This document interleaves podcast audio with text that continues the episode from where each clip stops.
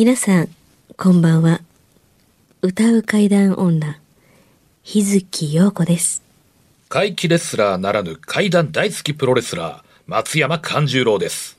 怪談を集めて47年怪異収集家の木原博勝ですこの番組は、オカルト番組でも、心霊番組でもありません。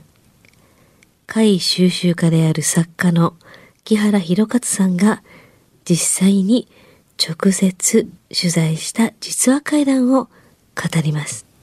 日本で唯一の怪談専門ラジオ番組です木原さんといえばあの今や伝説の実話怪談本、新耳袋シリーズの作者でもおなじみですよね。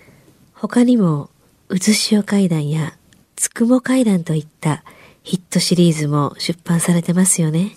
その木原さんによるこの世のものではない話、もののけの話、不可思議な話といった実話怪談を季節に関係なく毎週聞くことができるなんて、怪談マニアにとっては夢のような話ですよね。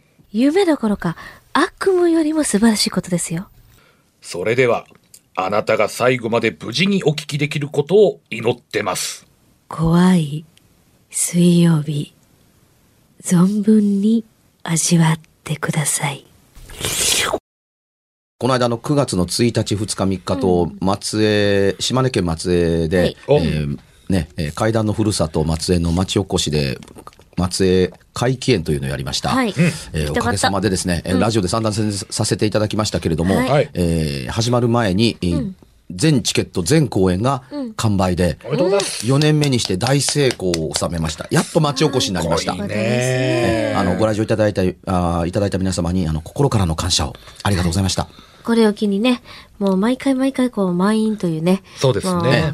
あの、私たちのイベントも、うん。私たちがやるラジオも、たくさんの人に聞いて、届いていただけることを願います。はい、もうポッドキャストもありがたいことに20万ダウンロードをいや本当にすごい数字ですよ、これ、本当に改めて。おかげさまで、うん。この数字が企画のあの元となって、うん。えー、ニコニコ生放送にはい。公式番組を持つことが、あの、決まって、第1回目の放送をやったところだったりするんですよ。おはい。えーいずれあの、怖い水曜日とのコラボレーションをやりたいという打診をしていますので、いつか、はい。ありがとうございます。やりましょう。うん。このラジカンで放送している雰囲気のまんまをうん。ニコニコ生放送でやろうかという方向性にあの持っていくつもりで現在あの動いています。決まってないことこんなことを言うなというところですけども、なんとしかま、なんとかしてまとめたいと思ってるんですよ。うん。1回目から大変なことが起こりました。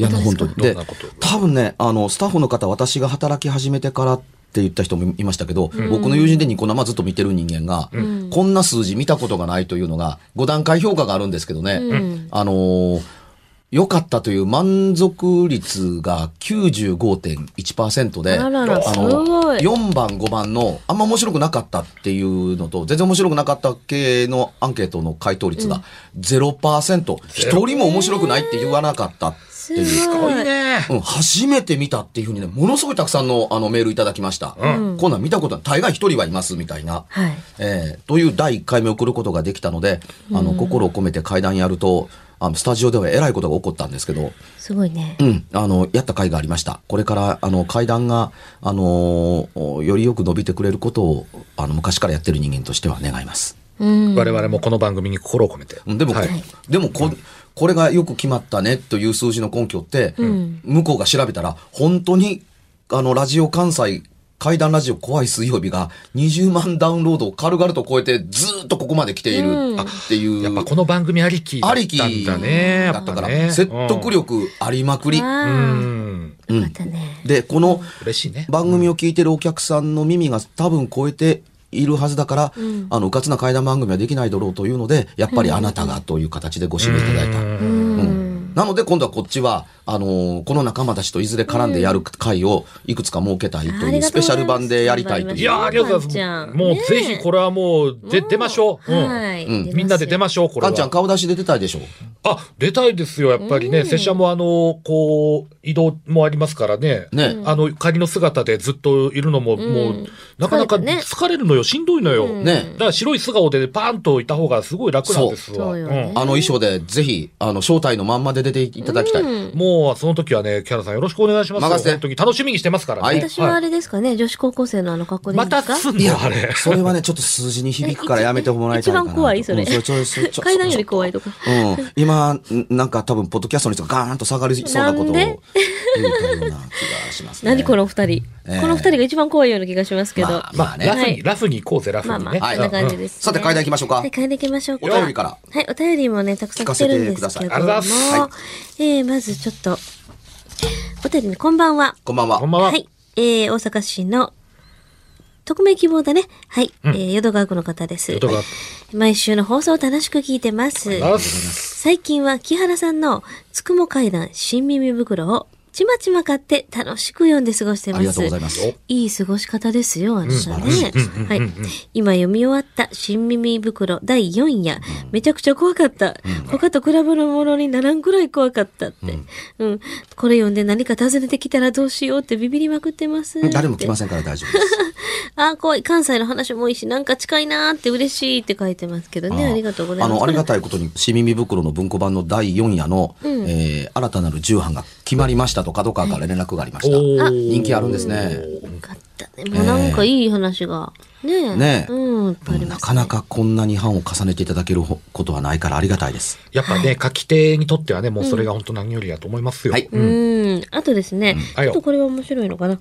名前がね、ないんですが、できたら名前ね、あの、ラジオネームだけでもいただきたいと思います。はいはい。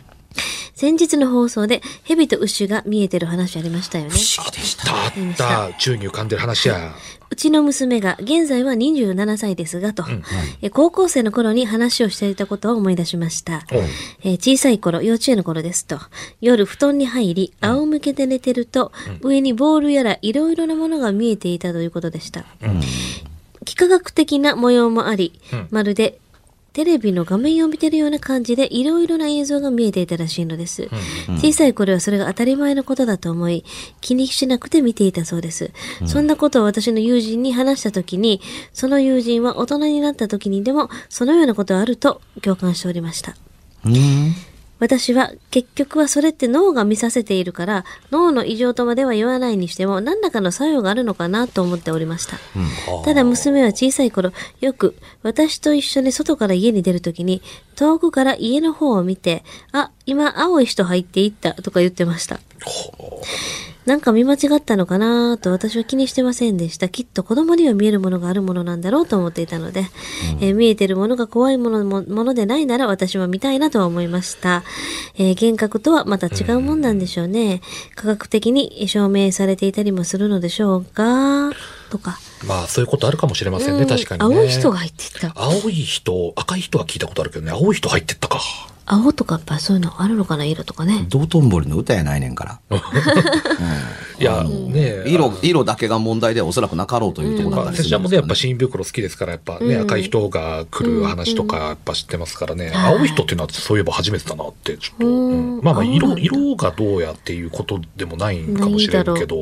今の話の中で通り過ぎてはならない箇所がね、はい。本当に人の形を成したものそれがたとえ赤であろうが青であろうが、はいはい。あの色がおかしいことは重々承知な上で、うん。あの一番目に留まったキーワードの話をしてくださったのはそうなんでしょうけど、本当に人として認識してあの物理的にあのもので見ているのならば、あの色と同時に、うん。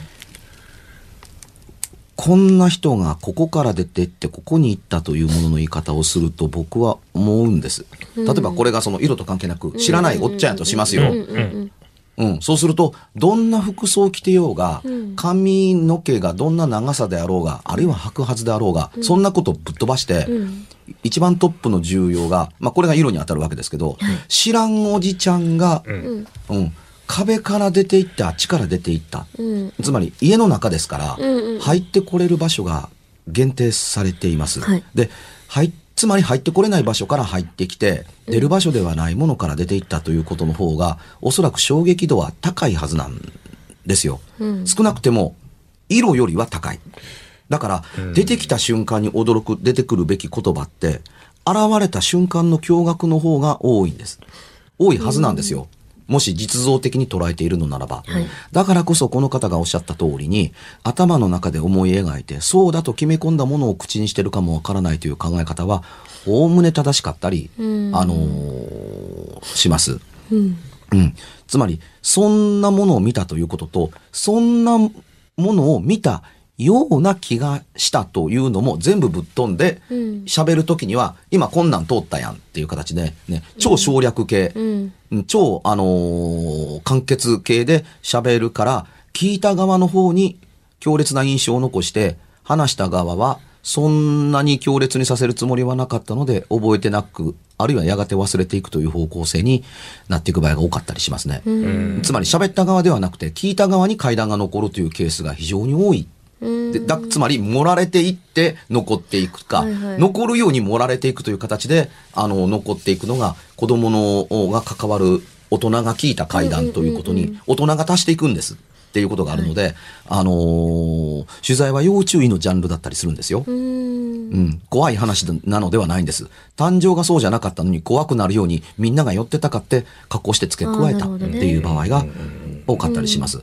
それはもう怪獣やテレビドラマの番組だとか何でもそうですけど、あらすじを見てない友達に話すときに普通に起こる現象ですから、うん。より面白そうに喋って、あの、ついつい、あのね、あったら面白かった場面まで見たかのように喋ってしまうということが起こったりして、で、一遍喋ったらそのまんまそれが付け加えられたまんま一つのストーリーとして、再放送で見たら全然ちゃうやんみたいなことが起こる。どなたでもある経験ではないですかね。うん、あでも私もそのちっちゃい時にね前にも言いましたけど、自分のにあの家の2階にパッと駆け足で上がった時に、自分あのトイレのちょうどある方向からベランダの方向にシューって白いおじいちゃんが走っていった。走っていった。走走っていった。か足はその多分そのままのかかっこそのままなんですよ。水平移動っていうかもうほんと水平でもスーっていう、うん。でし私からしたらそこしか見てないから降りていっておばあちゃんに今なんかおじいちゃんが、うんあの白髪のおじいちゃんがシュッて白い服着たおじいちゃんがあの走っていったって言ったらおばあちゃんもなんかすごい「何言ってんの?」みたいな感じで言われてであの急いでたんちゃうみたいな感じのなんかおばあちゃんこうやってなんかあ急いでたんちゃうみたいなそれで終わってしまった。うん、もうなんかそれ以上続かないというか話が。ひょっとするとか、らしたら、あの急いでるおじいちゃんやろって言ってたのかもしれないですよ。うん、おばあちゃんが？いや、だってお、おじいちゃんの否定はないんですから。あ、そう、あ、ほんまやね。普通に受け流されてます、うん、だからあの急いでる人でしょ？うん。っていうふうに言ってるわけだから、えおじいちゃんのビジョンに触れないのはあのー自分が見ているものを、日月横が見て当たり前だから、あのー自分と見たものと同じかどうかのために、ああの、急いでるおじいちゃんでしょ？っていうことにしか触れてないんですよ。ほんまや。あ、私そんな考えたことなかった。そうでしょ？おじいちゃんに対する否定が入ってないでしょ？アホやね、ようこ、そんなんおるわけないやんかっていうふうにあ、。言わない言わない。おばあちゃん言わない人。だったでしょ？言わない人です。うん。だから、今頃何言うてるのっていうとこあったりするから、あの、お前が言うてるので、私が知ってるあの画像としたら、あのおじいちゃんのことやから、あの急いでる人でしょ？っていうふうな流れに急いでたんちゃう？って。そう、急いでたんちゃう、で、急いでたんちゃう？うん、急いでたって言うから、ほな、それでええわ。知らんものが出たらどうしようかと思ったっていうふうに、怖さの次元が違ってたりするわけですよね。おばあちゃんにとっては。ほんまやね。なんか変、あの、こなんか変なこと言うとから、お誰かおるんちゃうかととか、うん誰かを、なんか知らん人が、ほんまおるんちゃうかとか、なんか大人だったらそう考えるわね。だからその時に気づくべきだったりするんです。なぜおじいちゃんに驚いてくれずに、急いでいるという様子、急いでいるという様子の方を気にしていたのは、なぜっていうと、出るのが前提として分かっていたからですね。本当全然そんなこと言われなかった。まあ、なんで気がつかへんかったんやろね、君はねちっちゃ。かったしね。うん。今になってそれが今それ言われて。言われて気づいたあ本当おばあちゃん、なんであれ普通に聞いてたんやろと思った。まあ、陽子ちゃんの子供の声だ3万年前やからしょうがないけどね。どんなんや。人間じゃないよね少なくともね少なくともね、もう今ね、私ここにおる私がね、みたいな話ですけど。おばあちゃんよくね、ううちはな、言うてよな、なんかあっても絶対最後は白蛇さんが助けてくれんねんってぜ言ってたんですよ、毎回。白蛇さんはもう意味わからんと思う。私はもう昔陽子ちゃん見たことないでしょ？私、あの、白い蛇。白い蛇？あ、うんみその話の中に出てくる白い蛇って。あ、ない。ないよね。うん。うん。あのー見ていたらそういうものの言い方はしませんからすぐわかります。あ、そう。うん。うちの家ってすぐ白い蛇が助けてくれるから大丈夫っていうのをそういうふうに語れるのは、うん家にいる白い蛇に助けてもらわなければならない状況を、家の中の庇護を受けてるあなたが見るわけがないんです、多分。ううちの家とか、まあ、うちはなって言った私はみたいな意味も含めてだったような気がします。今ともなればね、なんかピンチとかあった時必ず白蛇さん助けてくれんねん。でも、それちっちゃい時からずっと聞いてたから、あの、なんていうの、なんて私にしたら、おばあちゃんはまた言うてるわ、的な。そんなだったけどね。なんかでもさ、うんあの、その、こう、まあ階段に限る、まあ怖い話も含めてだけど、うんその最初になんか日月さんが言った色っていうことで言えば、はいやっぱ出てくるそう色って結構、あの、限られてきますよね。うん。そういう白い、なんか新鮮なものを表すた白い蛇もそうだし、あとなんか黒い、黒い人影とかさ、そういうちょっと悪いものを表すよううなん感じで使われたりすることが多いじゃないですか。はい。やっぱそういう、もちろん赤い人だとか青い人だとかそういう関係ないようなこともあるんでしょうけど、うん。そうとも言い切れないこともあるんですかね。ねじゃあ、あの、この間ちょっとあの、学校の怖い話に関するゲームをちょっとやってて、あの、ゲーム？はい。うんうん あの、そういう系のゲーム好きなんで、たまにやるんですけど、その中に出てきたんですけど、やっぱあの、銅像？うん。動くどうぞ。まあやっぱ、二宮金次郎さん。とかよくあるじゃないですか。ものすごくたくさんあります。で、あの、そういう学校にあるようなそういう方々の門に限らずね、あの、やっぱ街中にもやっぱ銅像ってあったりすると思うんですけどうん、いっぱいありますね。ねうんモモニュメントとして。そうそうそうそうそう。だからいっぱいあるからこそ、なんかあるんじゃないかなって、何が？そういう話がね、うん。あのー、銅像が動くって？的な。的なうん。多分これはね、あのー怖い話から延長上で膨らんでいく都市伝説系の話にしかなだれ込まないと思うんですよ。僕たくさん破壊談書いてきましたけれども、あのー新耳袋の初期に、あのこっちでいうところのね、あのかぶた山の方向に、あの霊園があるんですけど、あのそこに現れる、あの、銅像の話が動くという、夜中に動くから怖いぞというのを確かめに行ってひどい目に、あの、遭うという話を書いてたりします。この銅像の動き方で、こんな風になるぞ、あんな風になるぞっていうことで、本当にそんなことになったみたいなような話を新耳袋に、まあ、一応書きました。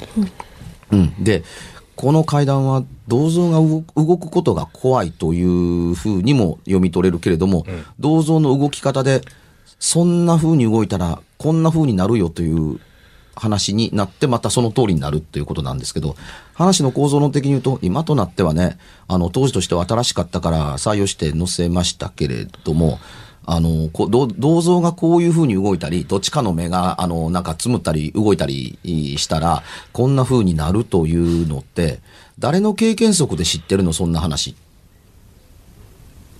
と、今の僕なら思うんほですよ。いっぺん誰かが経験ししてることだったりするわけですからね。それが分かってる人間が中に入っているのに、それ確かめに行って、ひどい目に遭うって。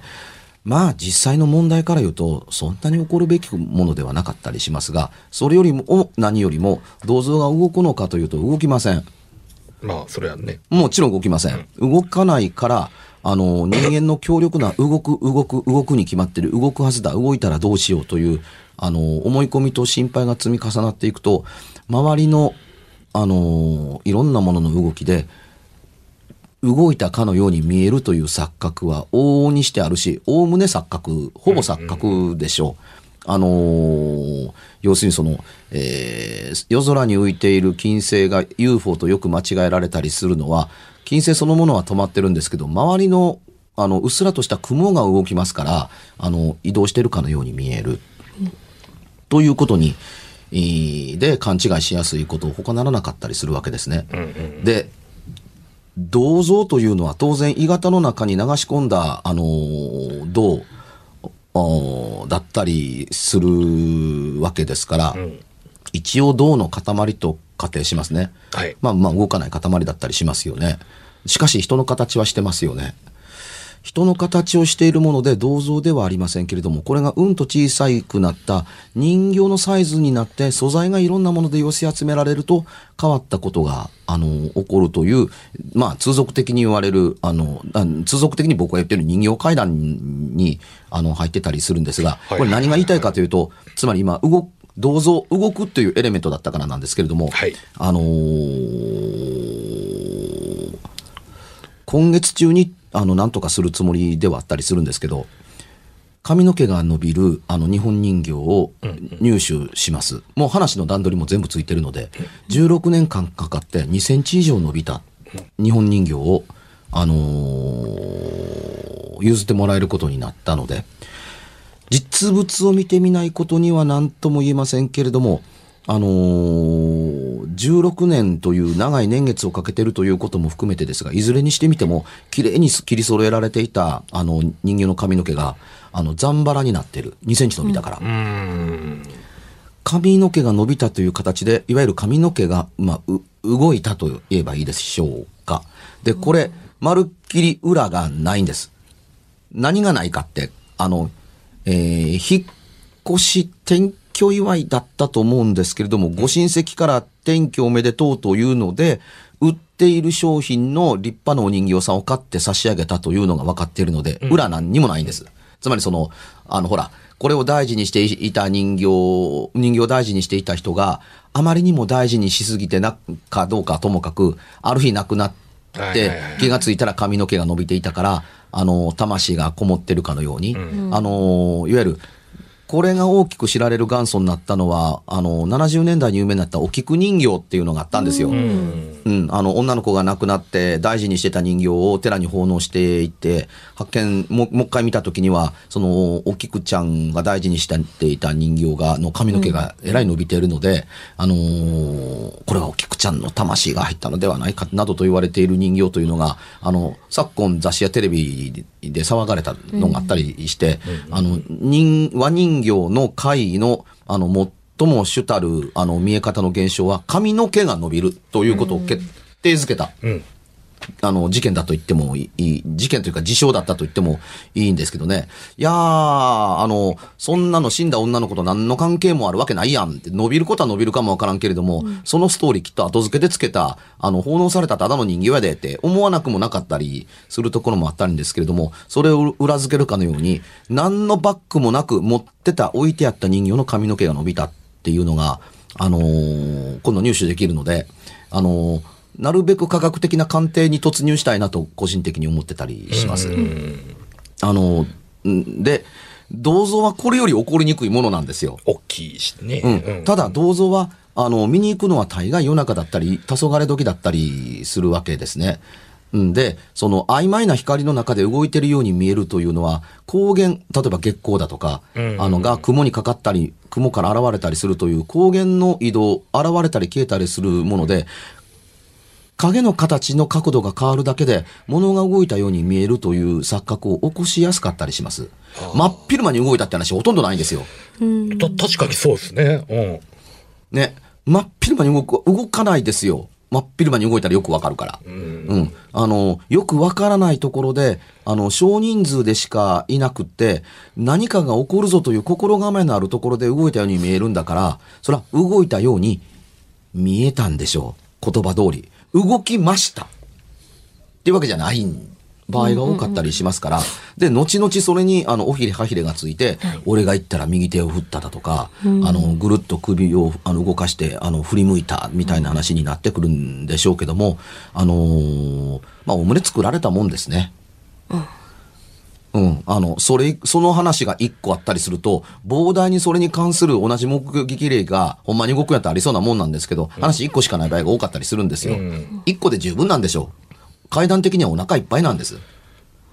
うん。あの、それを聞いて、みろみんながうわーっと見に行って、今日は動かへんかったなって帰っていっていけばいいわけですから、やがて動かないのが当たり前だから、誰も見に行かなくなって、やっぱり一番最初の話だけが残るっていうメカニズムで語られていくので、あの、動く銅像は学校の階段の中の一つのエレメントだったりはするんですけれども、あの、日本の階段エレメントの中で随分大活躍をして、やがて廃れていって、あの、相手にされなくなったもんだと、あの、思いますね。昔の二宮金次郎大活躍でしたよ。ああ、まあそうですよね。もう放課後、大体一人は追いかけられてましたよね。うん。うん。そういう話がね、でもねありましたね。あの学校でもあなたの町でも銅像があっても、さ絶対動きませんからということではい。ご安心を、まあ、ただしね、どんなものにでも特例があるので、思いもよらぬ銅像が動いた話があるんだったら、ぜひ聞かせていただけると嬉しいです。そうですね。ねえ。まあ、じゃあこの辺で告知いきますか。あ、はい。はい。じゃあ、拙者からいきますね。えっ、と、10月1日にですね、九州のですね、あの、ガムシャラプロレスっていう団体にですね、100円で出させていただきます。小倉北体育館で、えー3時から、全席自由3000円でチケット受付中でございますんで、よろしくお願いします。はい。で、私はですね、10月の15日、これあの、食フェスというね、食のフェスティバルみたいな。食のフェスティバルはい。そういうのにも出ますし、あと10月のえー21日は、あの、昼間なんですが、日韓合同フェスというえーフェスティバルにも出たり、その夜は痛みオールウェイズというところで、またこれまた昼夜とライブがあったり、10月28日、カンデカンデというところで夜ディナーショーしたり、まあいろいろやってるんですね。ーそのあたりも、はい、ホームページ全然ね、えー上げてますので、よかったら日月横で検索してください。はい。えー僕多分9月のどっかの不定期なので、あの、なんとも言えないんですけれども、あの、ニコ生の第2回目をやる、ややるつもりですのでよ、あの、ツイッターの方よかったら、あの、読んでいただければ情報そこに上がると思います見。逃すなよ。はい。今夜はいかがでしたでしょうか？何もなければいいんですが。え？ちょっと、あなたの城、誰ですか？番組では、お便りや感想のほか、あなたが体験した怖い話や、あなたが聞いた身近な人の不思議な体験、また、怖い写真や、曰く因縁のあるものなどもお待ちしています。メールの宛先は、階段アットマーク jocr.jp k-a-i-d-a-n アットマーク jocr.jp ファックスは078-361-0005 078-361-0005おはがきは郵便番号650-8580ラジオ関西階段ラジオ怖い水曜日まで。ぜひ、本物の怖い話を私に教えてください。